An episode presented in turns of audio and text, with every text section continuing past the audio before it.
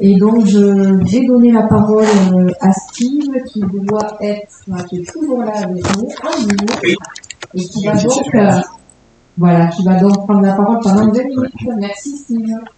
Oui, merci Sylvie. Euh, merci beaucoup à Romain également qui a vraiment posé parfaitement le cadre de, de la réflexion.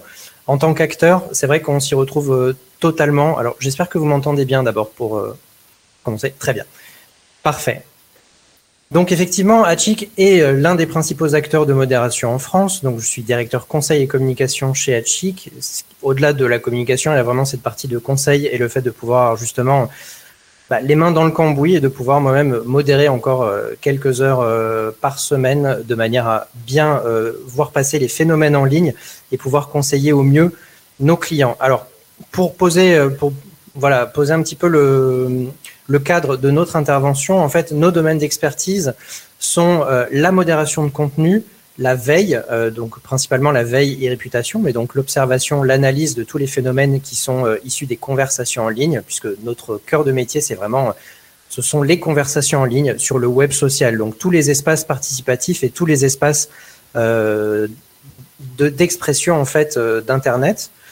Euh, et nos autres métiers sont donc le community management, euh, notamment conversationnel avec l'animation des communautés, la réponse et euh, le conseil, le conseil stratégique en présence en ligne.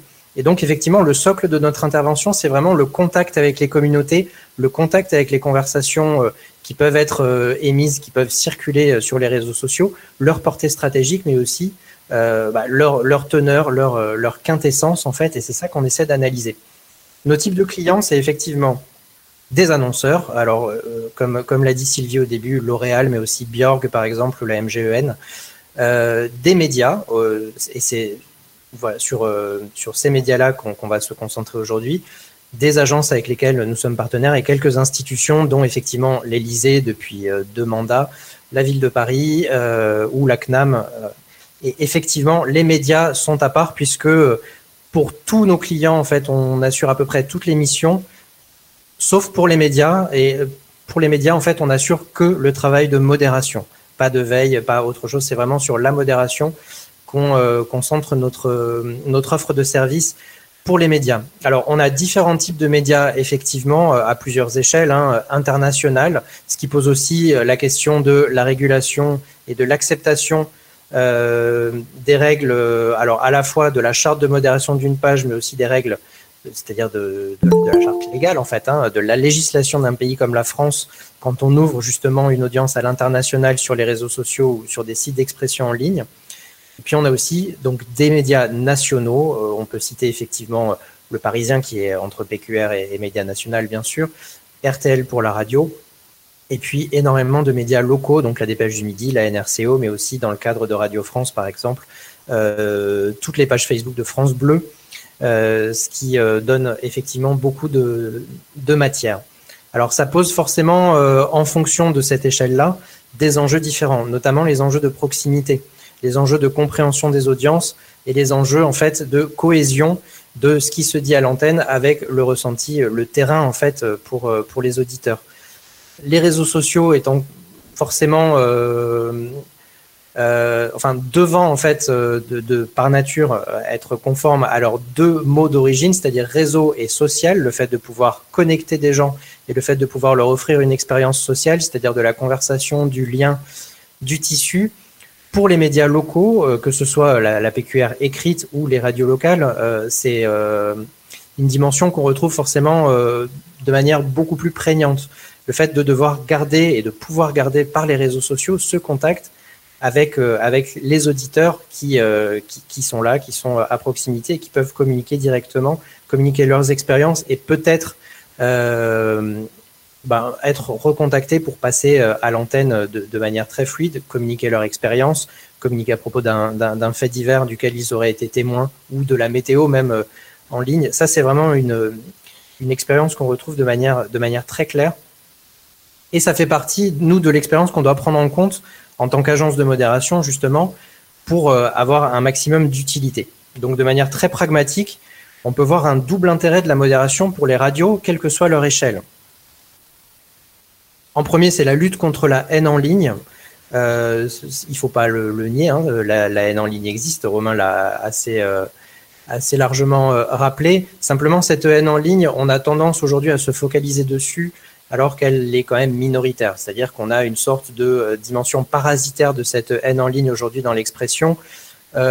notre expérience, notre vision de ce qu'on appelle le taux de refus, c'est-à-dire le, nombre de, enfin la proportion de messages refusés, hein, globalement sur, sur un espace versus le nombre de messages euh, au, total, on fait le même constat que nos concurrents, c'est-à-dire que la haine en ligne aujourd'hui représente à peu près 10% des contenus, avec une répartition qui est très inégale, c'est-à-dire que effectivement, euh, selon qu'on parle de météo, qu'on parle de jardinage ou qu'on parle du conflit israélo-palestinien, on va forcément avoir des proportions très très variables, c'est bien évident. Essayez de regarder les commentaires Facebook de n'importe quel média ou même de n'importe quelle personne qui publierait euh, sur, euh, qui partagerait par exemple un article sur euh, de la cruauté envers les animaux, vous allez voir le taux de refus exploser. De même que effectivement pour n'importe quel conflit, pour n'importe quel sujet de société brûlant. Donc, il faut pouvoir effectivement composer avec cette lutte contre la, contre la haine en ligne, pouvoir la réguler, pouvoir la, modérer, l'invisibiliser peut-être par, par d'autres pratiques, mais effectivement, nous, en tant que société de modération, on doit prendre des décisions sur le caractère acceptable ou non en ligne, euh, selon la loi, mais aussi selon la charte de modération, c'est-à-dire les conditions du média, de tel ou tel contenu. Donc c'est là où effectivement euh, bah, entre en jeu la charte de modération, la décision qu'on va pouvoir appliquer ou non, et donc ce choix stratégique de laisser euh, ou non des commentaires en ligne. Et ça, en fait, ça pose euh, bah, le, le, deuxième point, le deuxième intérêt de la modération pour les radios, au-delà de la lutte contre la haine en ligne, c'est la proximité avec les auditeurs. Parce que effectivement, tous ces contenus, euh, enfin, faire appel à une société de modération, c'est pas seulement faire appel à une société qui va refuser des messages, c'est faire appel à une société qui va lire tous les messages et qui va pouvoir rendre compte des phénomènes en ligne. Alors, cette charte de modération sur laquelle on s'appuie, en général, on conseille, nous, de la co-construire avec le média, mais d'y apporter aussi notre expertise pour qu'elle colle aussi aux aspirations des auditeurs et qu'elle permette aussi euh, à la radio, aux médias, de pouvoir inscrire ces espaces de commentaires dans leur continuité éditoriale en fonction de d'effectivement euh, bah, l'image qu'ils souhaitent donner de leurs médias ou euh, de, la, perspective d'expression qu'ils souhaitent apporter. Peut-être que certains médias n'ont pas forcément envie d'avoir de la vulgarité dans leurs échanges. D'autres n'auront pas envie, euh, sous une forme écrite, d'avoir des majuscules sur cinq ou six lignes dans des commentaires. D'autres n'auront pas envie de poursuivre les débats en langues étrangères, par exemple. Parfois en langue régionale non plus. Enfin, tout ça, en fait, ce sont des, des, des, des conditions d'expression qui pourraient passer pour implicites, sauf qu'à un moment, il faut quand même poser des règles. Donc, il faut les expliciter. Et cette charte de modération va permettre, au-delà de la légalité de, la, euh, de, tel ou tel euh, message, à pouvoir permettre de poser un cadre d'expression pour euh, éviter d'élever la voix, puisque par exemple les majuscules sont une forme de, de cri hein, sur Internet, pour éviter la vulgarité ou au contraire pour la permettre sans pour autant tomber dans l'invective. Donc ça, ça va être un cadre qui va nous permettre aussi de lutter contre la haine en ligne, bien sûr, mais de rendre les espaces d'expression et de conversation en ligne conformes euh, à la ligne éditoriale, en fait, ou à l'image que le média veut renvoyer de lui-même. Et c'est dans ce cadre-là, en fait, que euh, bah, les espaces de conversation vont pouvoir euh, rendre le meilleur d'eux-mêmes, finalement. Et cette proximité avec les auditeurs va nous conduire non pas forcément à simplement accepter ou refuser un message. Hein. Cette vision-là de la modération, c'est une vision très robotique. Mais effectivement, euh, c'est plus vraiment euh, le, cœur du métier aujourd'hui. C'est aussi voir comment on peut rendre compte d'un témoignage particulièrement intéressant, rendre compte très rapidement à une radio d'une remarque qui a pu être faite sur un contenu en direct pour pouvoir permettre d'alimenter justement le contenu, euh, d'alimenter bah, le, cœur éditorial hein, de la radio et du propos. Euh, c'est ce qui va permettre euh, également de euh, souligner rapidement des tendances d'expression ou qui va permettre de rapidement alerter sur un contenu à risque ou sur un propos qui aurait largement fait réagir. Voilà pour ce cadre. Alors, pour, pour ces enjeux, voilà, on peut imaginer qu'il y a la lutte contre la haine en ligne euh, dans un premier temps, et ensuite l'interprétation de tous les messages, euh, la conduite en bonne et due forme de toutes les conversations et euh, la possibilité de laisser proliférer les meilleures conversations dans le meilleur cadre et avec le plus de sécurité pour les internautes possible, chacun devant être également protégé des invectives d'un autre internaute, ce qui est une règle fondamentale du modérateur, mais vraiment au sens historique du terme, hein, y compris dans les débats et en amphithéâtre mais aussi euh, le protéger l'internaute contre lui-même, puisque euh, parfois certains internautes peuvent continuer à communiquer euh, dans des commentaires leurs coordonnées personnelles, par exemple, ce qui représente des risques pour eux pour la suite. Les contraintes de ce travail sont multiples, alors je vais en garder trois, les principales. D'abord, il y a le type d'espace à modérer. effectivement, pour une radio, on peut intervenir à la fois sur le site de la radio, sur le site de n'importe quel euh, groupe de presse. Hein. Donc euh, là, euh, le, média est forcément propriétaire de, son espace, mais aussi du type d'expression qu'il va pouvoir amener. Sur RTL, par exemple, on a à la fois la possibilité de répondre, à enfin de commenter des articles de la rédaction d'RTL, mais aussi de commenter le fil actu en direct ou de commenter certains espaces précis. Donc ça donne des temporalités différentes, puisqu'évidemment, euh, modérer un direct, c'est pas la même chose que modérer un article. On n'est pas du tout dans la même temporalité, on n'est pas du tout dans la même forme de réaction. Donc ça va inclure des stratégies de modération différentes. Le type de contenu euh, va, forcément euh, influencer bah, cette politique de modération, mais l'espace à modérer en lui-même va jouer. Donc là, on parle du site web, mais on peut aussi parler enfin, on, peut passer en revue en fait tous les types de réseaux sociaux. Bien évidemment, Facebook reste aujourd'hui le, réseau social dominant. Hein. C'est très largement là que bah, que, que, nos services sont appelés à, agir, puisqu'effectivement, Facebook reste le plus grand pourvoyeur de commentaires euh, pour, euh, pour tous ces espaces. On est sur des rapports de 1 à 10, voire de 1 à 50 en fonction des médias, entre les commentaires laissés sur le site web et les commentaires laissés sur, sur Facebook. Donc ça fait, euh, bah, il y a forcément une activité très très conséquente euh, dans la modération Facebook. Mais selon qu'on modère sur Facebook, sur, Twitter, sur Instagram ou sur YouTube, on va retrouver euh, des formes différentes. Facebook permet du live, aujourd'hui YouTube, Twitter aussi, mais pas forcément avec les mêmes conditions et pas non plus avec les mêmes conditions de lecture et de réception, même technique, des commentaires à modérer. Donc ça va impliquer forcément des, dimensions euh, de prise de décision différentes et même de, lecture et de réception. Hein. Euh, la, réception des messages par paquet, par exemple, plutôt que euh, la réception de messages au coup par coup, va forcément impliquer quelques délais, puisque si on a une page de 50 commentaires à modérer, bah, ça va le, temps qu'on modère le 50e et qu'on appuie sur valider, ça va forcément créer un délai pour le tout premier sur lequel on a pris une décision. Donc là aussi, on va avoir des stratégies applicables qui, vont beaucoup influer euh, sur, la qualité, sur le rendu et sur l'expérience utilisateur. Euh, sur Facebook, on a la possibilité de masquer un message. Donc, on parlait de shadow banning tout à l'heure. L'expérience euh, de, modération, euh, elle se joue aussi dans la possibilité non pas de supprimer purement et simplement un commentaire, mais aussi de le masquer. C'est-à-dire d'en limiter la portée à son auteur et au premier cercle de contact de cet internaute. Donc l'internaute va avoir l'impression que son message est toujours en ligne, et c'est effectivement le cas. Simplement, il va être rendu invisible euh, à 95 euh, ou 98% des internautes. Euh, sans pour autant que lui-même ne puisse s'apercevoir de quoi que ce soit, sauf à regarder avec, un compte différent. Donc le fait qu'on ait un même média présent à la fois sur YouTube, sur Instagram, sur Facebook et sur Twitter, sur son site, voilà, ça va hum, avec des stratégies de modération différentes au même moment pour diffuser un même contenu, ça peut donner lieu à des disparités aussi. Donc il va falloir faire en sorte que l'équipe de modération, en conformité avec euh, le média, puisse euh, harmoniser ses décisions euh, et, les rendre les plus cohérentes possibles. Ce serait assez difficile à expliquer de supprimer un contenu sur Instagram et de le laisser visible sur Facebook par exemple. Le type de contenu, justement, euh, c'est la deuxième contrainte. Euh, on a parlé du direct tout à l'heure, mais modérer un article de société euh, ne va pas revêtir le même enjeu que modérer un article de fait divers, sur lequel on sait que le déchaînement de, haine va se faire, mais même par des personnes qui ne sont pas haineuses en elles-mêmes, mais qui vont avoir envie d'appuyer, bah, tout simplement de, faire ressentir leur, leur point de vue du moment qui va être de l'ordre du sentiment, de la réaction à chaud et qui donc ne va être ni productif ni forcément euh, sensé. On va être vraiment dans, euh, dans la réaction épidermique.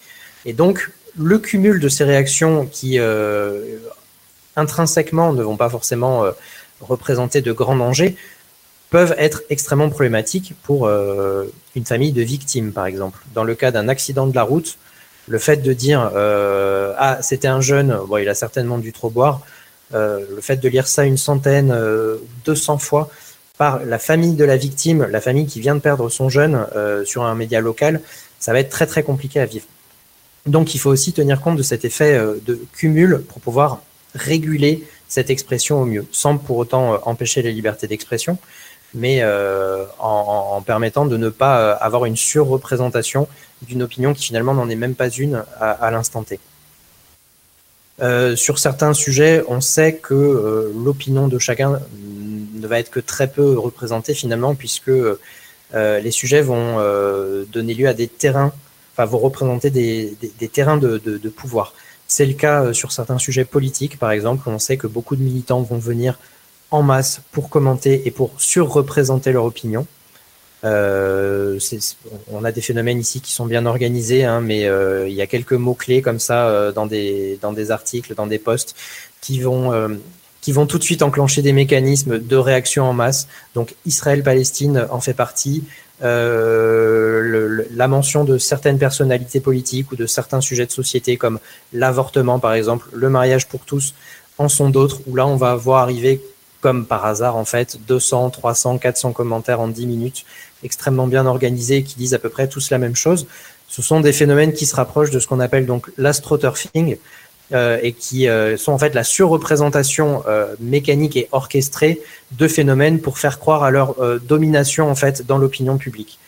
Et effectivement, une, enfin, en tant que modérateur, on doit vraiment être conscient de ces enjeux pour ne pas rendre compte de n'importe quoi non plus en tombant nous-mêmes dans le panneau et en se disant oui, on a effectivement lu 50 fois la même chose. Là, c'est peut-être que euh, euh, les internautes le pensent majoritairement.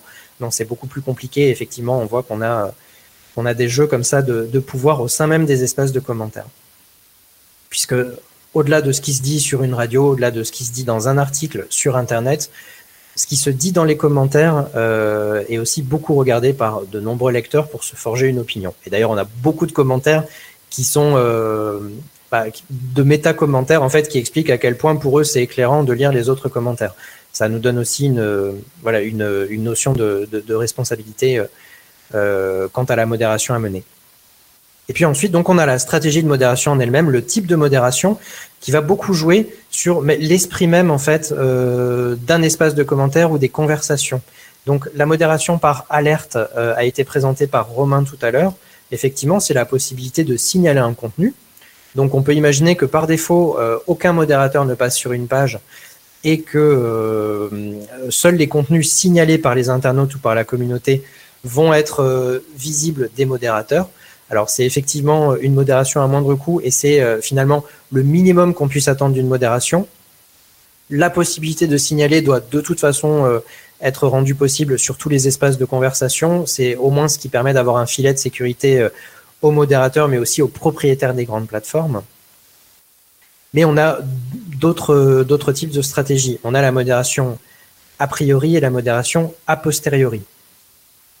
La modération a priori, c'est euh, au sens historique du terme la censure, c'est-à-dire que rien ne euh, paraît tant que le modérateur n'a pas approuvé le message. Donc c'est une restriction par défaut et ensuite c'est un barrage filtrant en fait, vraiment et euh, à partir de là, on, laisse passer ou non du contenu. C'est effectivement une, stratégie de modération qui est délicate à, appréhender et qui euh, demande un véritable professionnalisme des modérateurs pour ne pas refuser par défaut, puisqu'ils sont vraiment garants de la publication et de la visibilité des contenus. mais sur des sujets sensibles, c'est quand même la version préférable de la modération, puisque c'est celle qui permet d'éviter qu'il y ait une surenchère de conversation sur, à partir d'un message qui serait de l'ordre de la provocation, du troll en fait, qui viennent justement mettre les pieds dans le plat et dire une énormité de manière à faire réagir de manière épidermique une communauté. Ou c'est ce qui permet d'éviter un, véritable problème sur un commentaire qui serait totalement faux, totalement calomnieux, diffamatoire, ou euh, même de l'ordre de la revendication euh, d'actes terroristes, par exemple, puisque ça, ça peut arriver aussi. Et puis donc, on a la modération a posteriori, qui est la modération qui se fait après visibilité, après publication du message. Donc, le message a été publié et euh, le modérateur repasse en fait sur ces messages qui sont visibles et qui sont en ligne pour éventuellement en supprimer certains, en signaler d'autres et, euh, et poursuivre éventuellement l'action euh, auprès de la, de la justice dans le cadre des dans le cadre de messages qui seraient qui seraient à refuser et qui seraient euh, vraiment illégaux. Steve? Oui? Peut-être quelques minutes de plus. Oui, bien sûr. enfin, ça fait déjà 20 minutes, c'est ça Oui, on y est. D'accord, pardon. Voilà. Non, non, effectivement, c'est très technique. Alors, quelques mots pour finir. Euh, quelques mots euh, un petit peu pratiques. D'abord, euh, on a plusieurs niveaux. Hein. Quand on est sur Facebook ou sur Twitter, par exemple, on a les grandes plateformes en elles-mêmes qui ont leur propre modérateur. Et donc, tout propriétaire d'une page ou d'un espace et euh, lui-même directeur de la publication de sa page. Ça, c'est très important, donc il a une responsabilité. Sur les contenus notamment de type euh, péril imminent, menace envers un internaute, menace envers l'internaute lui-même, hein, euh, par exemple propos suicidaires avec passage à l'acte, menaces terroristes, des contenus pédopornographie, des contenus qui méritent un signalement et qui peuvent représenter une non-assistance à personne en danger si rien n'est fait. Donc à partir du moment où un modérateur est là et a une visibilité sur tous les commentaires, il se doit de les signaler. Euh, le, modérateur, quand il voit quelque chose, il peut soit remonter l'information à son client, c'est-à-dire aux médias en l'occurrence, pour que lui-même agisse et signale à la plateforme Pharos, donc qui est euh, qui est consacrée euh, à, ces signalements. Hein. c'est l'adresse internet-signalement.gouv.fr, donc internet trait signalement.gouv.fr qui permet de, signaler en ligne. Donc le modérateur peut faire ça. Euh, le modérateur peut aussi enfin, accompagner le contenu et, euh, et, décider en fait de, de la pertinence de, de, sa publication ou non. Sur un contenu suicidaire, par exemple, avec des envies, des, idées très très noires et, et, un passage à l'acte qui semble imminent, est-ce qu'on doit supprimer ou laisser ce message en ligne? Euh, c'est très délicat. Euh, la plupart du temps, nous, on va conseiller justement, euh, quand la communauté est bienveillante, de laisser le message en ligne de manière à ce que la personne reçoive l'attention de la communauté et, et, on va compter sur sa bienveillance en étant particulièrement, évidemment, attentif aux propos haineux qui pourraient suivre. Voilà pour la partie pratique.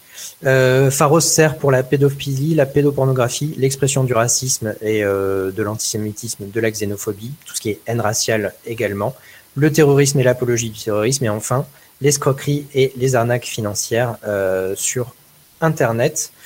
J'avais quelques exemples de retours d'internautes. je vais juste en citer un que, que j'ai lu tout à l'heure. C'était Je suis Younes, t'es un homme mort. Euh, qui semblait être un commentaire effectivement euh, haineux, sauf que c'était euh, sous un sujet de jeu vidéo et donc c'était une invective entre deux internautes qui finalement se préparaient à jouer une partie ensemble. Le thé un homme mort dans ces cas-là ne représente absolument aucune menace. Tout l'intérêt d'avoir une expertise humaine pour effectivement, au-delà des algorithmes, au-delà de l'intelligence artificielle qu'on peut utiliser aussi nous, mais de manière surtout à accepter automatiquement certains messages étant totalement inoffensifs pour pas bloquer les conversations. Mais d'où l'intérêt voilà, d'avoir une expertise humaine pour faire, euh, pour trier le bon grain de livret, euh, quel que soit le degré lexical euh, de, de, dangerosité des contenus. Merci Steve.